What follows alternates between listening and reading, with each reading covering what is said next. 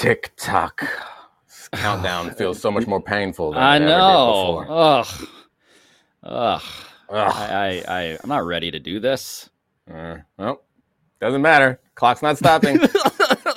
Get ready. Get ready. Um, hello. Um, Hi. we can talk about whatever is happening to me um, as the week goes on. We got a couple. Well, we got another show after this with Domonique, and then who knows what's happening to our friend Domonique. You're gonna make me cry. Just read the question, I think Alabaster. it's.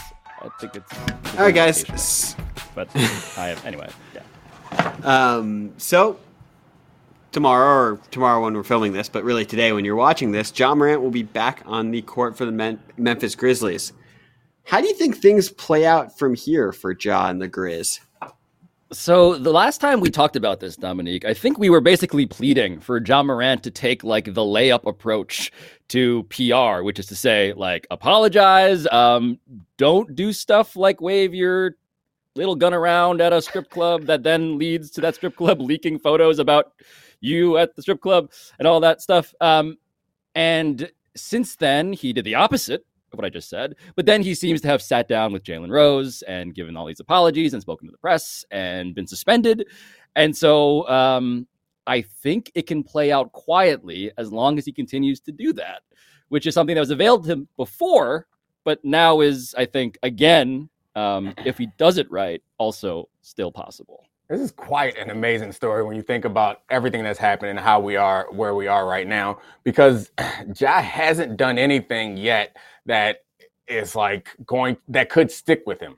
Like none of these things are like major talking points. If he plays 10 more years at the level that he's been playing right now, we're barely going to remember that time when Ja was acting silly. But for me, the gun was the turning point for a lot of reasons. Because up until then, it was like, all right, you can pretend to go away and then come on back and be fine. Just stop being silly. But once he did that, it was such a ridiculous um, demonstration that it made me think like, oh, something else is wrong. Like something is deeper is wrong. There's something else happening. And so you're gonna have to do something bigger. So he decided to go to counseling. And then the problem with the Jalen Rose interview is you Mhm. gotta convince me. Like I'm in media, I've been in media long enough. And also forget being in media. I'm a grown up.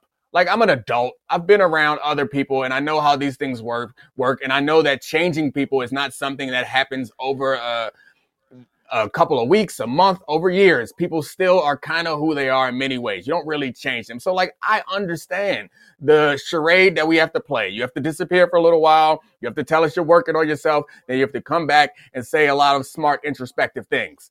We didn't get to introspective things. Like, give me, No, if no. you want me to play along with this, at least let me play along with it. But again, he hasn't done anything so bad, even including the gun dangling up until this point, that I think it matters that much. The real important part is just stay out of trouble from here on out. We all want you to play basketball. We all want to enjoy it. Just don't do anything else ridiculous because I do think that if something else minor happens, then we're looking at a big long term suspension and we're really going to have to figure out how to change this person. Just not, or he's going to have to figure out how to change himself or because right now it's like just make better decisions. If we fall into something else in the next couple of years, we're gonna be like, no, you need to go like do some real soul searching and figure out what's really the root of these decisions. So let's just cross our fingers and hope he hoops. Long as he balls, we're gonna stop talking about it. We're gonna figure forget about it. Just ball and don't punch no more 17 year olds. Simple. Yeah, and don't you know like uh, plausibly shine laser type devices that could feel plausibly like Yeah. um, you know a thing attached to a gun, which Allegedly. maybe in retrospect, allegedly, um, might just be a laser pointer. For all I, I mean, like the point being that what we have with him, Domonique, was a guy who was so deliberately not doing the obvious. Not even risk averse, but like just the obvious thing to avoid this story becoming embarrassing. And now we have somebody who is at least being coached to say platitudes to our colleagues that are unspecific and ultimately unpersuasive about, as you put it, introspection and also a reckoning with the stuff that makes me think that he has taken real steps to um, Yeah. reforming that part of himself. Who am I to judge? yeah. I'm sorry, go ahead, Pablo. No, I mean, and and by the way, like we're theater we're theater critics in that regard, right? We're merely evaluating the we're we're as always um, on this show we are um, unasked for um, PR people and defense attorneys for athletes and for characters in sports that seem to that seem to have just gotten bad strategic advice. And the backdrop for it, by the way, is that the Grizzlies also happen to have won six of seven without Ja Morant and are like suddenly second in the West despite all of the chaos. Yeah. Alabaster. And so that's another part of like, how does this go? Well, it could go real well if this team is actually like what they used to be. They were good without him last year, and like that's a yes. thing that continues. But I, I think they still everyone needs a superstar anyway. Alabaster, what you got? That's actually I want to talk about the Grizzlies down the stretch because this is a really interesting thing because their the identity of their team on the basketball court has also changed drastically.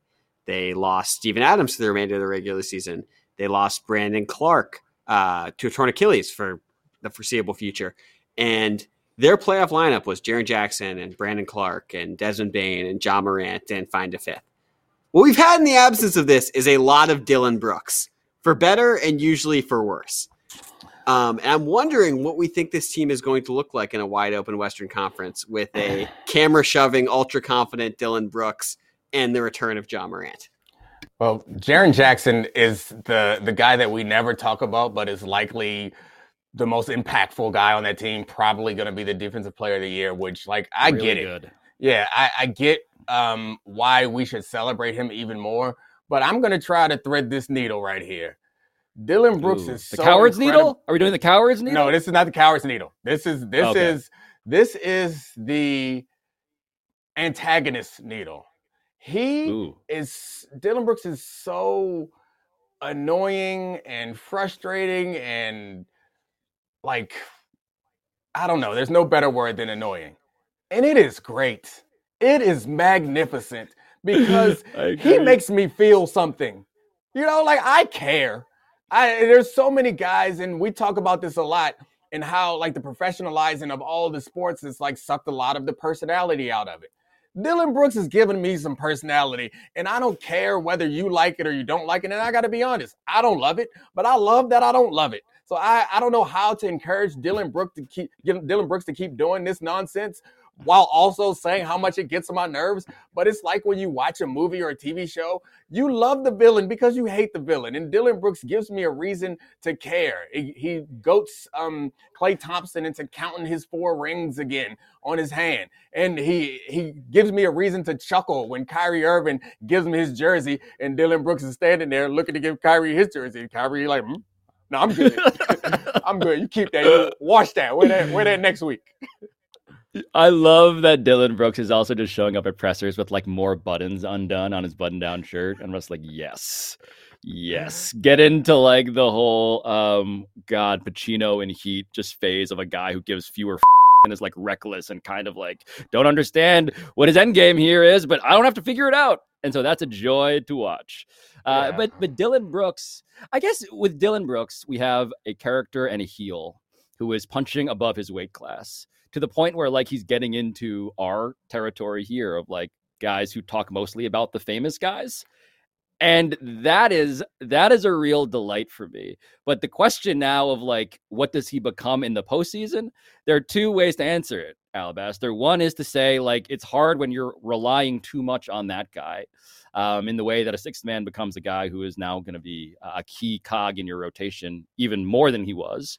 Um, but there's also just like the, oh, this is good content. Like I'm excited for the Grizzlies now. I'm excited to watch what the Grizzlies are. I'm sorry, like I, maybe I shouldn't completely dissect what goes on in this business, but like we don't all show up to watch beautiful basketball. Like it's nice, beautiful basketball is nice when it shows up, you know, but like eventually you get used to it. It's nice to have a little ugly basketball out there, a little tomfoolery, some foolishness. It makes it entertaining and exciting and interesting, gives us something to talk about, gives me a reason to care about, I mean, at least a couple of these 82 games that we have to watch year in and year out. The one thing is, we will seemingly get more Dillon Brooks because, you know, after his failed jersey swap with Kyrie, he had this quote about Kyrie, which you've heard from other people. He's just like Kobe He's just like Jordan and those guys. He plays the game at a different place. He uses both hands. Mid range God. Dot dot dot. And that's where I want to be one day to be able to shoot the ball more. And I think in this world, you will get maximum entertainment out of Dillon Brooks doing a Michael Jordan or Kobe impression. Oh my God. Didn't he just want to be Draymond a couple months ago? Goodness gracious! Oh, the confusion! Oh, it's so exciting, and there is like, there. Uh, it's a roller coaster. I'm, I'm, just annoyed and upset, and I realize I like that I care. Please, Dillon, keep. No, no, no. You know what it is. More. You know what it is. You know what it is. We talked last time about how this is Dillon Brooks doing Draymond Green karaoke, and now it's like the guy at karaoke who's like, "Guess what I'm about to do? I'm about to do some Celine Dion," and it's like this is going to be a disaster, but I am so excited to see how this is going to go wrong. Like there's no way he has the register, the pitch, the vocal uh, aptitude to do this. But my God, I want to see him try. Uh, we have sound on this one, guys. Do you think Nick Saban was calling out Nate Oats for how he handled the Brandon Miller situation? Oh, uh, like God, just another story about a gun winding its way into a sports show. Um, but let's listen to Nick Saban and find humor in a topic.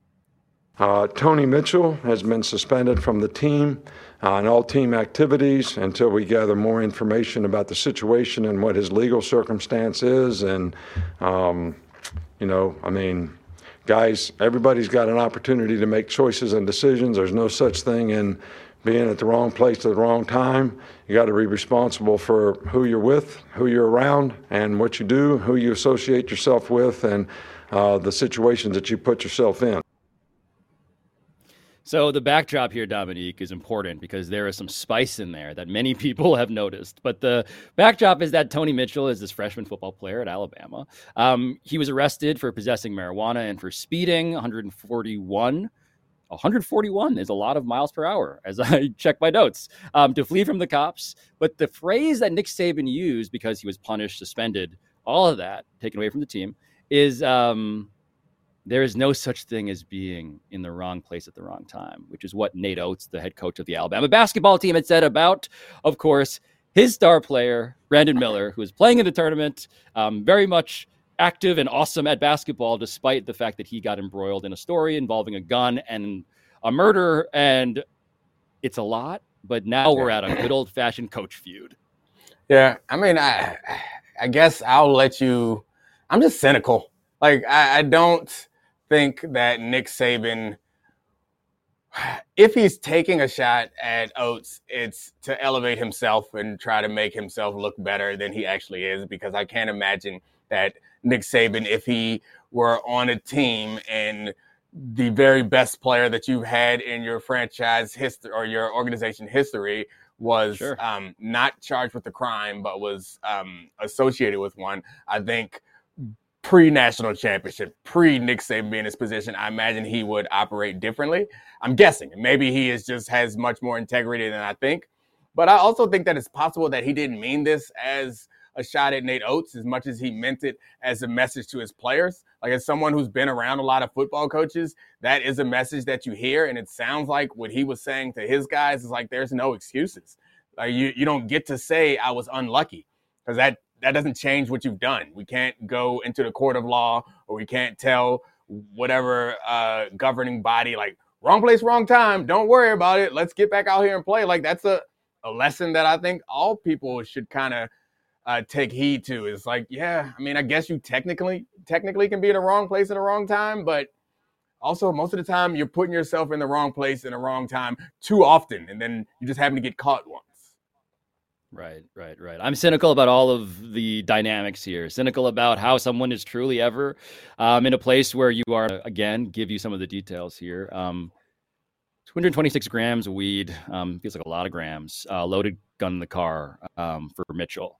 Um, and so, what Nick Saban is doing here um, as a coach is also, I think, more than anything, and you just alluded to it, um, taking advantage of an easy time to be tough.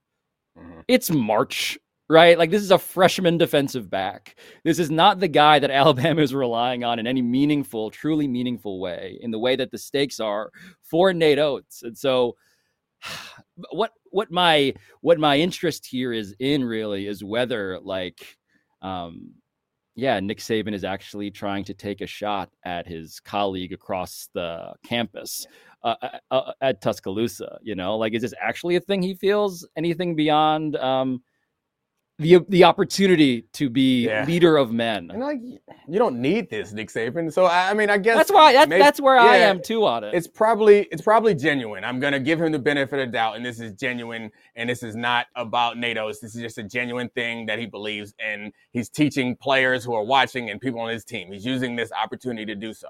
Um, if he wanted to be a hero, then directly go at Nate Oats. But I do have I'm certainly not trying to defend Nate Oats, but I understand that the position that he is in is a very different position than Nick Saban. Nick Saban is already the greatest college football coach of all time, and he has more money than he can spend. He's had many national championships. This is Nate Oats' only opportunity to win a national championship. It's his first and probably gonna likely to be his last. And that doesn't excuse the decisions that he's made, but also we have to be clear about what Brandon Miller is being accused of uh, and it's right. it's not a crime. Like the they they right, have not right, charged him with a crime, which is very different than the situation of the player that Nick Saban is talking about, where he has he's going 140 miles an hour and he has guns and drugs in his car. That's a, a slightly different situation. It's, uh, it's a lot clearer. You know what I mean? It's easier to be to be firm and tough uh, in that situation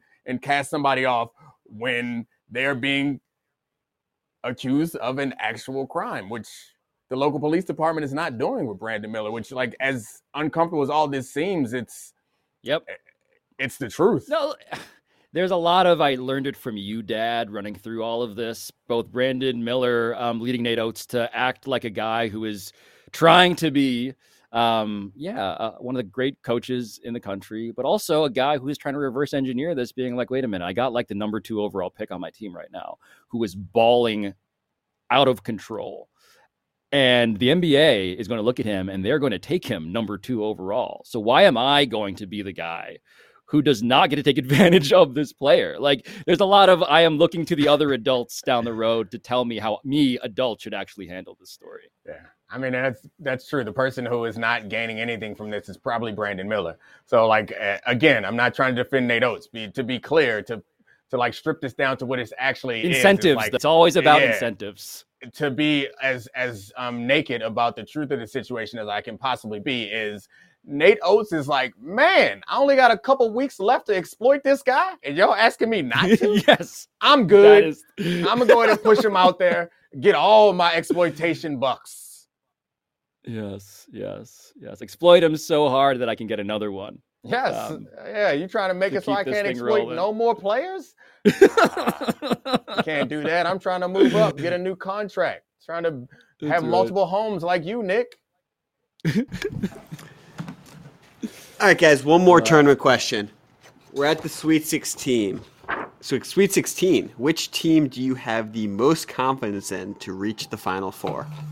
Oh, here we have Sweet 16 teams to evaluate. And um, it's a um. it's like a potpourri. It's a potpourri of college basketball, Domonique. Yeah, I uh um Aliyah Boston. I don't know. like I Caitlin the, Clark. Yeah, I pick Caitlin Clark. The unbeaten Gamecocks of South Carolina, I guess, because I don't really have a ton of confidence in anybody on the men's side. I, I think we uh, we can talk about Alabama, but Brandon Miller hasn't played all that well so far in the tournament, even though we know he is probably the best player in the tournament. And the rest of the mm. team is a little bit injured, so that could be part reason why you could not believe in them. I think Houston is a team that I don't know a ton about, but I've watched them a couple times, and they're like defensively awesome, which I think is something that you can rely on more than you can rely on continued scoring from uh, college players, but the difference in talent is small in this tournament, and the preparation is such that it makes it impossible for me to have any confidence. And there's no one who ran away with it on the men's side, so I I don't know. I'm gonna go with Houston because I think they might be. No, I guess Alabama was the number one overall. I'm gonna still go with Houston because of what we just did talking about Alabama. I, I think I think Houston is the best team remaining, so I'll go with them. I think that's what the NCAA wants, by the way, is for Houston to win the national title for exactly right. that reason. So honestly, a good a good bet to make is like let's maybe think of the way that officiating could lean in the direction of I don't know, not the most uncomfortable trophy ceremony in recent memory. the officials aren't even good enough to cheat. And I'm not Mr. Referee complainer guy, but I watch these games and man, it's just so inconsistent and all over the place. I don't want to spend this time about how bad college refs are, but college refs, man, it's like what? The- What are we watching? I, I I, I, I like that uh, you also did something else, um, which is just like talk about uh, Aliyah Boston. Vegas, I believe, had it in the women's field as like, would you rather have South Carolina or the field? And Vegas was like, you should probably take South Carolina. yeah, I mean this that, field that- is- no, the no, talent no. discrepancy uh, in uh, women's basketball is a little bit bigger. And I think it's in part because like there's no one and done. So like you get a good team, they get some experience, they get better and better, and uh, and separates. Well, this is this is why I think if we're not taking Houston for reasons of trying to um, count on the invisible hand of of uh, yeah celebration management, we're thinking about like Gonzaga. I mean, it's funny. So college basketball, it kind of reminds me of like the media industry or technology in the sense that like technology disrupted all of these forms of uh, media consumption and all the things we do in life. But inevitably, what comes back around is like human beings collectively reinventing the thing that was disrupted. So it's like, what if we just um, rebundled uh, streaming channels and made cable? What if we what if we made this uh, hyperloop? You mean a bus? You're inventing a bus. And I feel that this is sort of what's happening with like all of the like one and done stuff. It's like, what if the biggest advantage in college basketball was a bunch of guys who were old and played basketball together. And that's Gonzaga. They got five guys. They're all like juniors and seniors. This is all very, very imminently important to them. And it's like we've come all, all the way seniors. That is the real technological competitive advantage. Worth noting, Drew Timme has another year of eligibility because No. of the COVID year. But uh, I do want to point out, the hell out Pablo. Can you just Pablo? Can you just not be a coward and pick Princeton? Like go back to the to the roots of picking a. It's a 15 out of 16, but I You know, know. I put some hair on your I chest missed- and pick I- Princeton. I missed. Oh God, Princeton sucks, man. Sorry. um, it's like the waspiest of all of the Ivy Leagues. But allow me to condescend to Princeton. Hold on. Princeton, you're in New one- Jersey. You're in New damn Jersey, and you're puffing your chest out like you're some patrician waspy institution. Sorry, because Woodrow Wilson went there. Yeah, it's not even a top 10 president. Um, isn't uh, Princeton the one where you don't have to pay tuition if you don't want to, right? One of the Ivy Leagues do Uh, that. oh That's yeah, Princeton. yeah, yeah, yeah. So right. If you're kinda hard has a for- certain like. Yeah, it's kind of hard for you at Harvard. Y'all not giving nobody no free tuitions. Oh, now it's y'all. Now it's y'all. We've been through this a number of times. Sure. I am I am not a crimson, whatever the hell that is. Like I went to graduate school. No one claims their graduate school. I went to grad school there. I'm a turtle. Good old state school. Go Maryland Terrapins, who lost to Alabama. Yeah, I was gonna say that's the other subplot in this story that should be revealed. Thank God.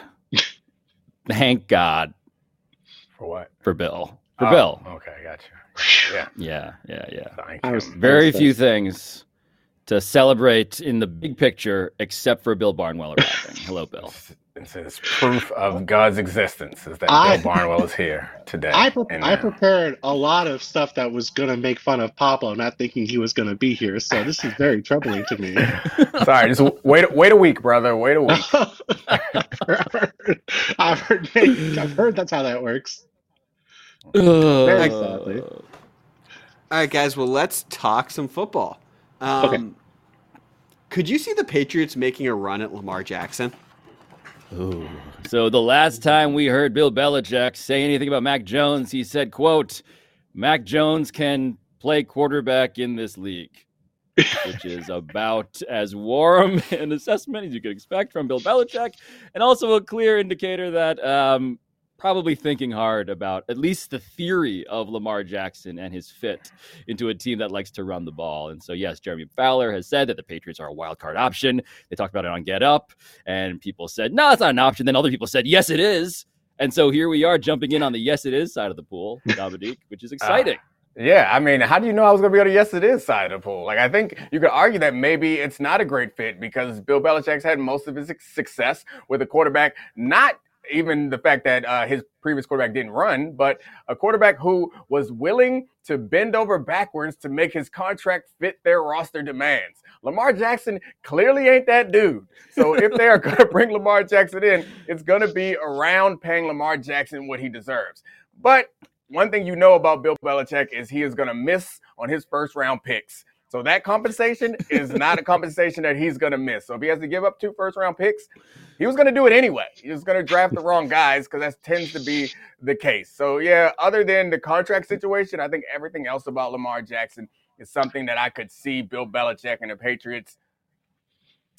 Bill Belichick getting excited about. I don't know. I was I started thinking about the Patriots fan base, and I remember playing in New England and remember the things that me and DJ Williams were called on our way to the field and thought that maybe the fans won't love him as much as I mm-hmm. do.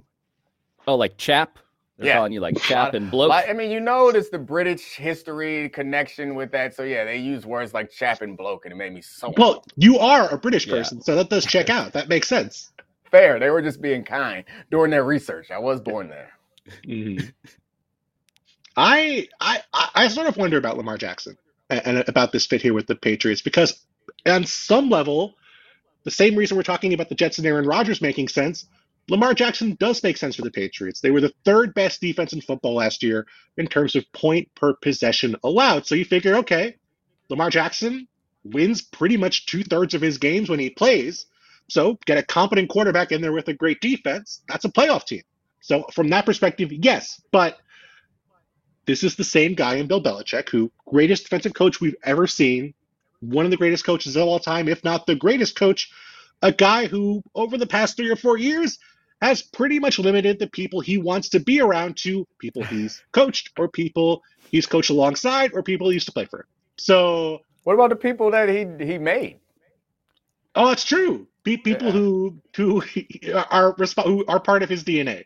Uh, people who would not exist if it weren't for Bill Belichick. So that is also an important component here. But there's not a group of people who I feel like are going to be doing a great job of building an offense around Lamar Jackson. And I think that it's sort of overstated the idea that like you have to have this, you know, special. Uh, you know, offense for Lamar Jackson that wouldn't work for anybody else. Like Lamar Jackson was a very competent passer, very good passer at college, running a pro style offense.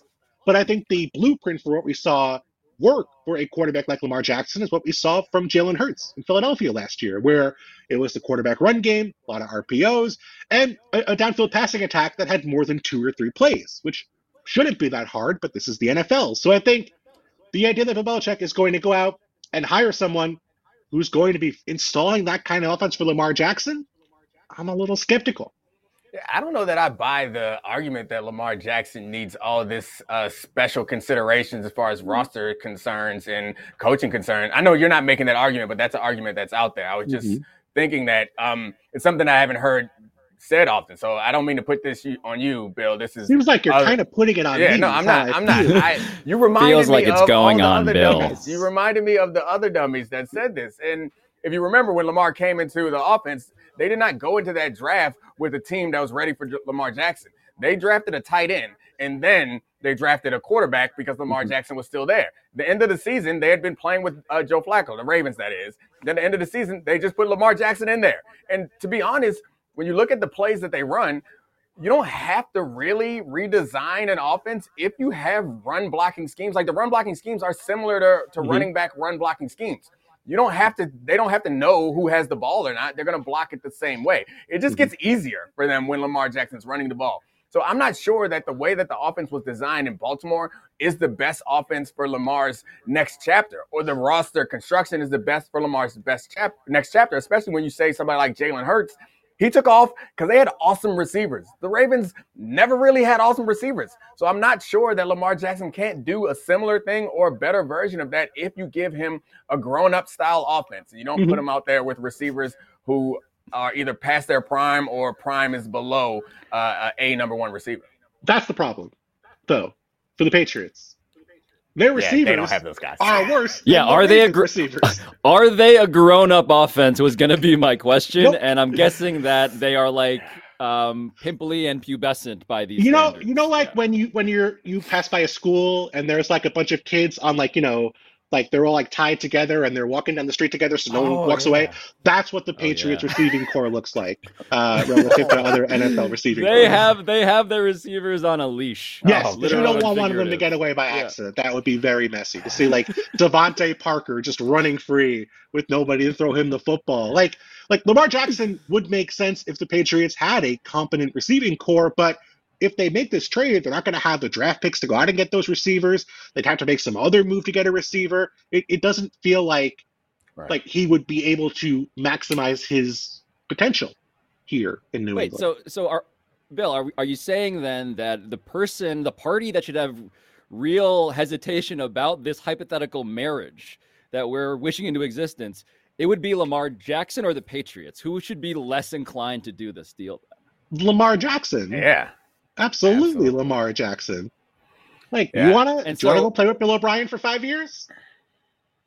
Yeah, and I mean, I think the the um, Bill Belichick is is a made man as far as history is concerned. If if Lamar Jackson goes there and does not succeed, the story is not going to be uh, Mhm. Bill Belichick didn't surround him with the right talent. It's going to be Lamar Jackson was a flash in the pan that worked out in Baltimore when he took the league by storm and never could quite uh, develop a, a curveball to go with the fastball that he had or a changeup to go with the fastball he had, which isn't necessarily I'm- true. I, I'm amazed that you you know three baseball pitches. That's pretty I was gonna impressive to say. be honest with you. those Domonique caught baseball himself on off speed pitches as a category and was like, let me let me show off a little bit here.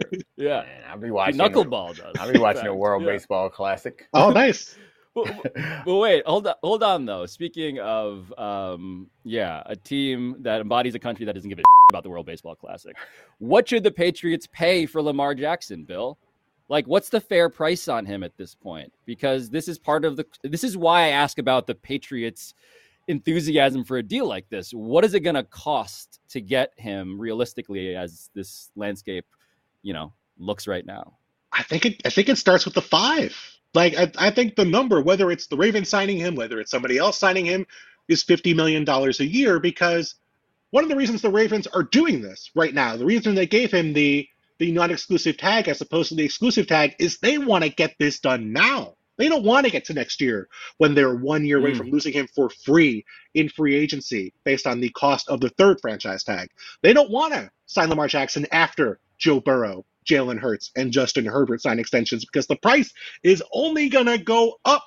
So, absolutely, the Ravens want to get this done before all that happens. And I think the number to get that done now is probably 50, maybe 51. Maybe after those three deals are signed, maybe it's 54. If it's next year, maybe it's 58 or 59. I, I don't think the Ravens are going to get any better of a deal by waiting. That's- So I think the price is probably 50 or 51 right now to get an offer sheet done. Again, Bill, Hmm. you said something that sparked something in my mind, so don't be offended by this. Gonna not a shot at you, but it sparked something in my mind, and it's a question for you, so you can't be offended at me. What do Hmm. you think the Ravens would rather have?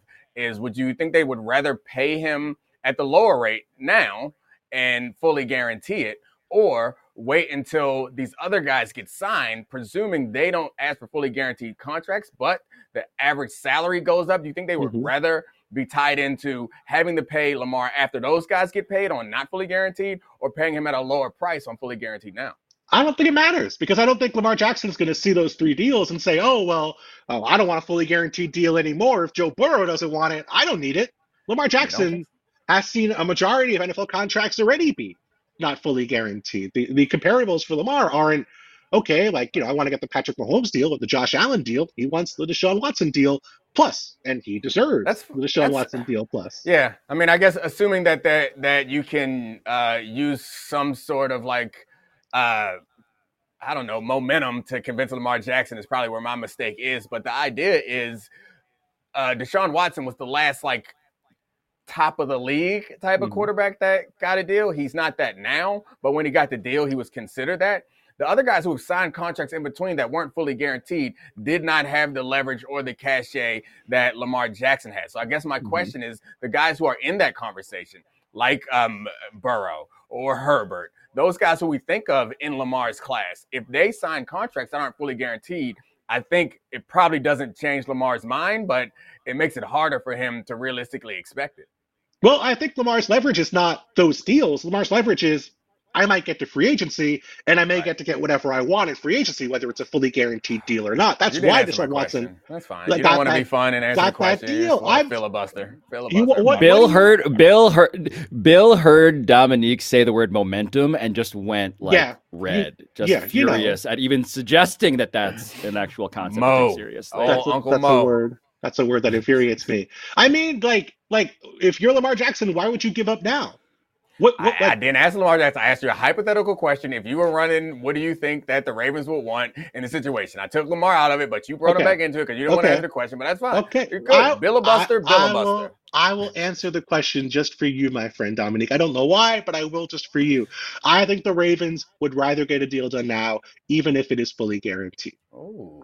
Because I think Ooh. I, I think the chances that Lamar Jackson's not going to have a, a a practical guarantee on this deal, where he's getting guaranteed a year early or something in year four or year five, chances are pretty slim. I, I think he's going to get the money either way. But I think the Ravens and their owner don't really want to set that precedent if they can avoid it. Continue that precedent, I guess. Yeah, Hmm. yeah, yeah, yeah. I mean, you know, it'll be Billabuster, Billabuster. fine. you like? Billabuster. I like it, but it also feels kind of like what someone in the crowded Patriots game would yell at you. Yeah. That old timey, like feels like a slur from like a long time ago, kind of a way. You Billabuster. Is that what it is? Makes. You're Uh, busting my Imagine. bills. I would never let anybody bust you, Bill. I appreciate that, buddy. Um, all right, let's pivot to the NFL draft, where for the last few years, the value of running backs and where they should be drafted has been a point of consternation for nerds and jocks everywhere. And that is coming to a head this year with Bijan Robinson, who many people think is the best running back prospect in a decade. The Eagles are runners up, still have a top 10 pick. Should the Eagles draft Bijan Robinson with the 10th pick, assuming he's on the board? So for the podcast audience, Bill Barnwell is already shaking his head man. so violently man. that Can't- I, I, can't fear believe first his- momentum. Now we're drafting a running back tenth overall. I'm gonna have You to get my did this, Bill. medication. You did this. You I did know. this. You made it ridiculous mm, mm, mm. Okay, to consider a Barry Sanders style running back like Bijan Robinson to Barry to be an absurd pick at How dare you? Don't Okay. you dare speak Barry's name. okay, okay. First off, I'm gonna throw out a theory. I want to know what you guys think. This feels like a psyop to me. This feels like the Eagles have thrown out the threat of drafting Bijan Robinson at ten just to get Jerry Jones going. So he'll trade up and, and draft Bijan Mm. Robinson in the top 10. It, it adds up, right? Like the Eagles don't want to do this. They have no history of valuing running backs this way. The Cowboys do. Jerry needs a big star after I cutting just- Zeke. I just- Everything fits. I just like everything. So we had the Patriots having their receivers on a leash like a child walking to Mhm. school. We now have Jerry Jones being treated by um, the Eagles like when I tell my daughter, "No, I'm then I'm going to use the potty first. I'm going to do it." like, "No, I want to do it." We are basically turning Jerry Jones into that. Uh, I, I, mean, does so- it feel wrong?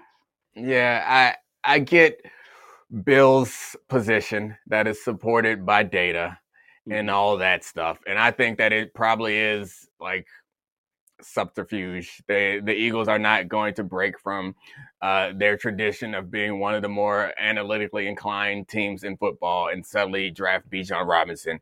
But I will say that sometimes you gotta it's it's an uncomfortable thing to say because sometimes you have to break away from the like the numbers and i know bill is going to bother you bill because the point of like probability is that you can you do not break away That's from also them my because- my name's also in that word probability.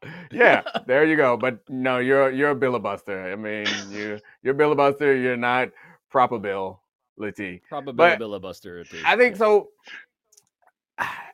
The terrible thing about it is you have to, I believe, at sometimes you have to go against what the numbers tell you to do when you're leading an organization of any kind. The hmm. understanding the emotional value of the decision that you make do not are not easily calculable. And understanding the position that your team is in and what your position and what your team needs is not always something that comes out of a spreadsheet. So I think that it's fair to be uh, prudent and follow those numbers all the time. But if you need a running back and you are a team like the Eagles who are no longer building a team, have a team built. And if they believe that this is the player that will put him over the top, yes, it's a, a bit of an overpay and it's a bit of a luxury um, draft pick for this particular team. And yeah, you're probably not going to extend him, and that's wasting a first round pick. But if whatever reason you believe that that's what you need and that's going to be the difference maker, then yeah, I think it's a reasonable thing to do. It's just I had this. um Never mind. I'll, I'll save my story for some other time. Did you have another? Did you have another comment in which you would trash spreadsheets to the point where Bill would recline fully backwards? I love spreadsheets. That's the thing. Us? I love I spreadsheets. I, first off, them. I don't buy this. Oh my gosh, I get so excited this about bad, Excel. This Red, man, this man has never opened Google. I be doing so many formulas. I love to start an expression with an equal sign. It gets me excited. I love to reference cells. Boy, I Ooh, get throw so, an exclamation my, point. My pants get tight when I think about a pivot table. I mm-hmm. swear. I love a spreadsheet. However, I also understand Reading. that spreadsheets are not the answer all the time, and you have to think of other things. What's up, Alabaster? So, Bill, I want to see what your spreadsheet has to say about this. Jalen Hurts, Bijan Robinson, AJ Brown, DeVonta Smith, Mhm. Dallas Goedert. What's your spreadsheet spreadsheet say to stop that, nerd? My spreadsheet says it goes back to 2020 or 2021. I forget which year it was. 2020 when we were making these same arguments at the end of the first round when the Chiefs used their luxury pick on Clyde Edwards Hilaire. That's different. The next That's pick. not your spreadsheet. The next pick in that it's the draft history spreadsheet. I'll load it up for you if you want. It's in there. Trust me. the next pick was Tee Higgins. They passed up on Tee Higgins. Imagine oh, right. That was not with good. Tee Higgins as opposed So, to Clyde that's Edwards not- Hilaire. That's not fair. That's just the randomness of the oh. draft. Like it, it- just because Tee Higgins was the next pick doesn't mean that's where they drafted. Clyde, the, the problem with drafting Clyde Edwards Hilaire, yes, running backs, not great pick. But the real problem was he wasn't good. Right. If he was if he was But good ad- enough. admittedly, ad- if they if, admittedly, if it would have been though- Saquon Barkley, like it, we wouldn't have had this conversation. So, and if they would have drafted a receiver, like I can do the same thing and find receivers that failed and find running backs that were successful afterwards. But- you go to the to the um to the Cowboys and talk about the example that they made. They had a Super Bowl caliber roster on the back of Ezekiel Ellis, Elliott. So, like, I'm not saying all teams should draft running backs in the first round, but I'm certainly not saying that you should never ever do it. Like those these type of absolutes are for dumb people and children. I I tell dumb people and children never cross the street until you see the white little walking sign because they are too dumb to look both ways and and to jaywalk. So like your spreadsheets are not always the answer, Bill. Even though I love spreadsheets with all my heart. Mm-hmm. Mm. Oh Alabaster, what's up? I just wish the podcast audience could see Domonique pantomiming the walks. Uh, that was that was just So, a plus television. a, a few things. First of all, as Pablo man. as Pablo knows, only Siths speak in absolutes. Um, That's right. But also, That's right. Uh, a couple things about the actual football. One, Jonathan Sure. Taylor was picked nine picks after Erotic. CH and was considered by many to be the better prospect and was a better college player. So I think we'd view that very differently if they had gone chalk there and taken Better for sure. uh, Taylor. But the other thing is with Bijan, we're talking about a hybrid player. We're talking about someone in in between a McCaffrey and a Saquon, of someone who can be on the field for three downs, who is essentially an extra wide receiver on the field. Does that change the way that you'd evaluate it? Because when we saw Christian McCaffrey go to the 49ers, Mhm. they basically didn't lose again once they had, when they had a real quarterback playing quarterback. Okay. So, so it's worth pointing out, Bill, also in, in fairness to your earlier example, like Clyde Edwards Hilaire also a hybrid concept in terms of a guy who could catch and run. No, like this is this is kind of going back to what you were saying before. Right. I mean, there's a couple things here. And I think the bigger issue, more than our confidence in Bijan Robinson as a prospect, which should be good. He looks like a really talented prospect. I saw him play in person. He looked like he was a different caliber than everybody else on the field, which usually a pretty good sign for a running back. But we've seen other running backs fail. It's not like he's a guaranteed success. That would be a different conversation if we could know for sure he was going to be Zeke or he was going to be Adrian Peterson. I hope he turns out to be that way. Seems like he has that kind of ability. But even if he's Christian McCaffrey, the issue here when it comes to the draft is that no matter what position you draft, the pick costs exactly the same.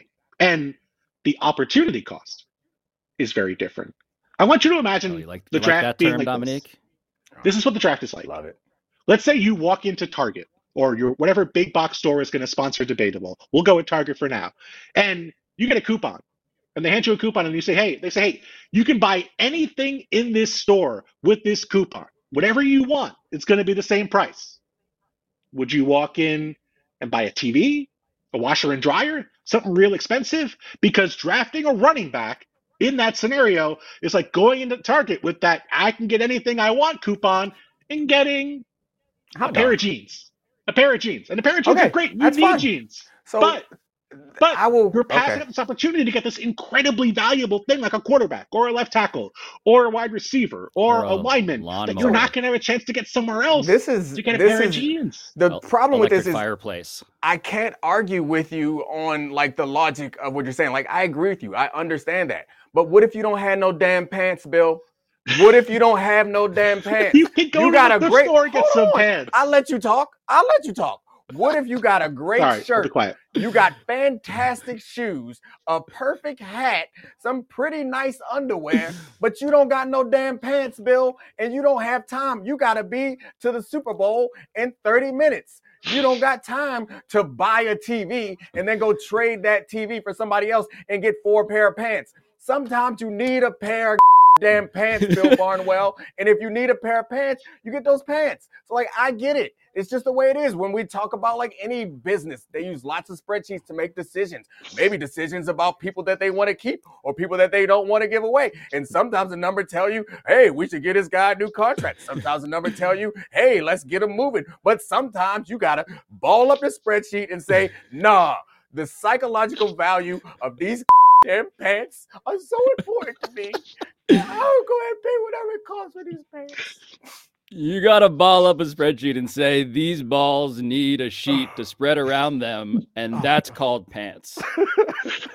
Those Ah. are what the pants are. You get six What are more we other talking about? stores to go to. Bill, That's the Bill, we're not we're not talking about Bijan Robinson anymore, Bill. Just, just give up the spreadsheet. Is- just let us is- have a moment. Let this this, is is how I'm expressing ex, uh, uh, affection to Pablo right now. It's not about you or your stupid spreadsheets. I love the idea though of drafting behind the guy without pants. I'm like, I'm pretty sure I know this guy's gonna go with pants. So I'm gonna I'm gonna work off of that as a as a working hypothesis. That's literally drafting behind Jerry Jones a lot of the time. Um, Especially if Bijan Robinson's out there. You know the pants are not going to be staying on. certainly not on the Cowboys bus. Um, oh yeah, I was thinking about that picture. I couldn't make a joke fast enough. Oh yeah. Um, so, last topic. Are you guys excited about Slam Ball's return? Oh. What uh, the the spreadsheets would indicate that Slam Ball had a dramatic debut and then essentially got lost due to various I think like TV conflicts or whatever it was back in 3 Mhm. Um so this is not a thing I'm going to evaluate analytically. Mhm. I just want to live in a world where I can turn on the television while stoned one day and be like, "Oh, thank God Slam Ball's on." Can we see some? Yeah, there we Yeah. This I just want this Oh. to be on somewhere. Ooh. Mhm. I, I will I say, like I will say, this is post spreadsheet. There are no no spreadsheets can encapsulate a slam ball. I agree with you there. The Oh, slam ball God. draft is a Oh. very unanalytically driven exercise. Is there a foul? What is a No. foul in slam ball? No, it's like There's no half charging. rugby. You don't dribble. You just like the one thing about that is that's super scary. Is like trampolines are kind of dangerous when someone's running into you. Like I imagine we are gonna get some really ugly slam ball injuries that people are not gonna like. Oh, what's the That what's was- the- that was my how- first is- note. Is All yeah, caps. Injuries. Oh no. yeah. uh, Can we get the acoustic version of the slam ball theme song to play as the injury card takes us to commercial? yeah, I feel like they should just make the slam ball theme song acoustic music so that it can perpetually be sad because there will be a fractured femur at every break.